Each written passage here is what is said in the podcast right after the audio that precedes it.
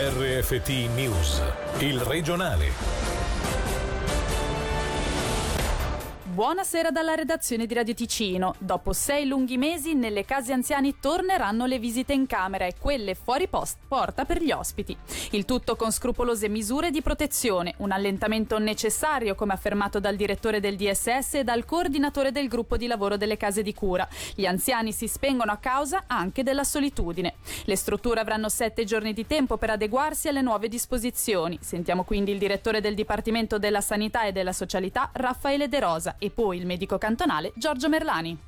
Era già da alcune settimane che sentivo questa esigenza per i nostri anziani, per i loro familiari di ritrovare maggiore normalità. Era necessario poter permettere un ulteriore passo verso una normalità che sarà diversa rispetto a quella che conoscevamo prima, ma che prevederà di nuovo le visite nella Camera degli Anziani, si permetteranno anche le uscite al ristorante per lo svago, quindi è importantissimo per trovare quell'equilibrio che non è facile tra la tutela, la protezione delle persone più fragili e quello però di ritrovare una certa normalità delle relazioni sociali e di ritrovare gli affetti. Il comportamento e la responsabilità individuale rimangono fondamentali, così come l'adozione di tutte le misure di protezione che devono adottare sia i parenti ma anche i professionisti del settore. C'è una certa preoccupazione perché comunque sta arrivando l'autunno, arriveranno i mesi freddi dove ci sarà più movimento all'interno, il Consiglio federale ha deciso ulteriori allentamenti, arriverà probabilmente anche l'influenza stagionale, tutta una serie di fattori di rischio che andranno gestiti insieme alla gestione del rischio Covid. È stato difficile all'inizio, avevo scritto una prima direttiva forse troppo generosa, l'importante era trovare un equilibrio tra quello che è garantire agli ospiti una determinata libertà, ma anche una sicurezza e una praticabilità anche per le case. La quantità di vita è meno importante della qualità di vita in una casa per anziani e quindi come si vivono questi mesi è fondamentale. In certi casi gli anziani sono un po' lasciati andare, non hanno più mangiato, erano più confusi. Quello che è cambiato penso che sia stato un dialogo,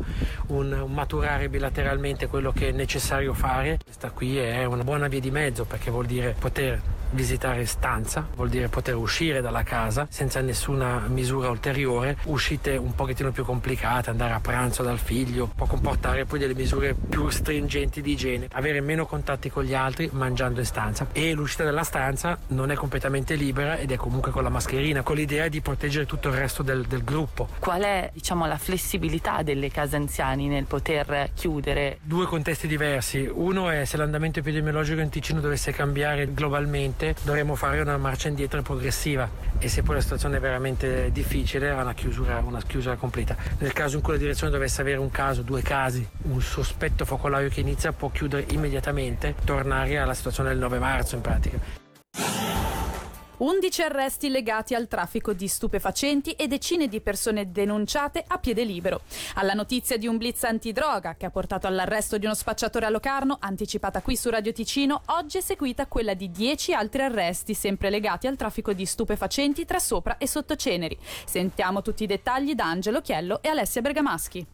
Duro colpo al traffico di stupefacenti in Ticino. In poco più di due settimane dall'inizio di settembre l'attività investigativa del servizio antidroga e della cantonale ha portato alla chiusura di ben due inchieste per attività illegali tra Bellinzonese e Trevalli e a Treblitz. Uno a Solduno nell'ambito di una terza inchiesta, questa tuttora in corso, l'altro a Lugano e uno nel Mendrisiotto. Andando in ordine cronologico, oggi vi abbiamo anticipato la notizia di un'operazione avvenuta all'alba del 3 settembre che ha fatto scattare l'arresto di un dominicano di 39 anni residente residente a Locarno. Nel suo appartamento sono state trovate diverse decine di grammi di cocaina. Il sospetto degli inquirenti è che ne abbia spacciata molta, svariati etti, nella regione. Nei suoi confronti l'accusa è di infrazione aggravata alla legge sugli stupefacenti. Stessa accusa che pende nei confronti di un altro 39enne, sempre dominicano, arrestato insieme ad un 27enne svizzero, entrambi attivi tra Bellinzona e Biasca. Gli agenti sono riusciti a sequestrare più di un chilo di cocaina con un elevato grado di purezza. Altre due persone, un colombiano di 29 anni anni e un'italiana di 22 sono state arrestate nel Luganese per aver preso parte a vario titolo e con responsabilità diverse ad un importante traffico di cocaina. Altri due trafficanti, un trentenne albanese e un 26enne italiano residenti all'estero, sono stati arrestati sempre ieri. I due, a bordo di un'auto con targhe italiane, sono stati fermati a Coldrerio dalle guardie di confine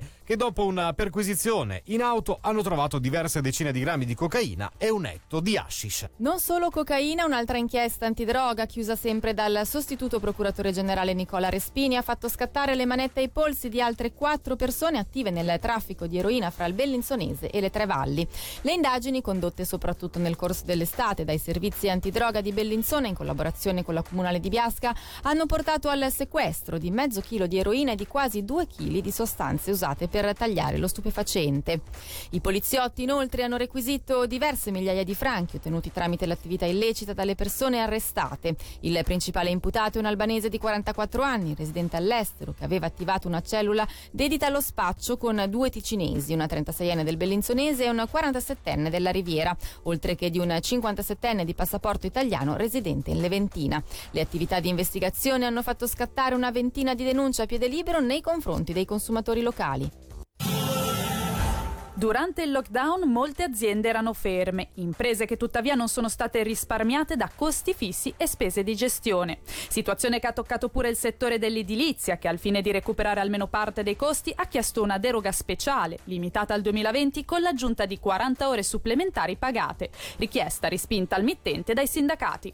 Per il momento la situazione rimane di stallo con gli impresari costruttori che starebbero considerando seriamente l'opzione di abbandono del contratto collettivo di lavoro cantonale nazionale. Sentiamo Mauro Galli, presidente della società svizzera Impresari Costruttori, sezione Ticino le nostre richieste si sono ridotte a, queste 40 ore che volevamo mettere in calendario da giugno fino alla fine dell'anno, un po' aumentando dove possibile le ore giornaliere, un po' svincolando dei ponti che magari erano già previsti e anche al limite se proprio non si riusciva anche a lavorare uno o due sabati senza supplemento salariale, anche questa proposta è stata bocciata. Avevamo bisogno di queste ore in più per cercare di recuperare quelle 5 o 6 settimane di fermo dei nostri cantieri e in definitiva definitiva queste ore andavano anche a beneficio del dipendente perché così poteva in qualche modo recuperare quella differenza tra l'80% e il 100% che gli mancava a causa del periodo di inattività. Le conseguenze di questa mancanza di disponibilità da parte dei sindacati ha avuto per noi un'analisi approfondita per quel che riguarda il contratto collettivo cantonale. Oggi stiamo approfondendo il tema, il contratto è comunque in essere fino alla fine del 2022, però non è escluso che nei prossimi mesi si arrivi a convocare un'assemblea generale straordinaria proprio per decidere su questo tema.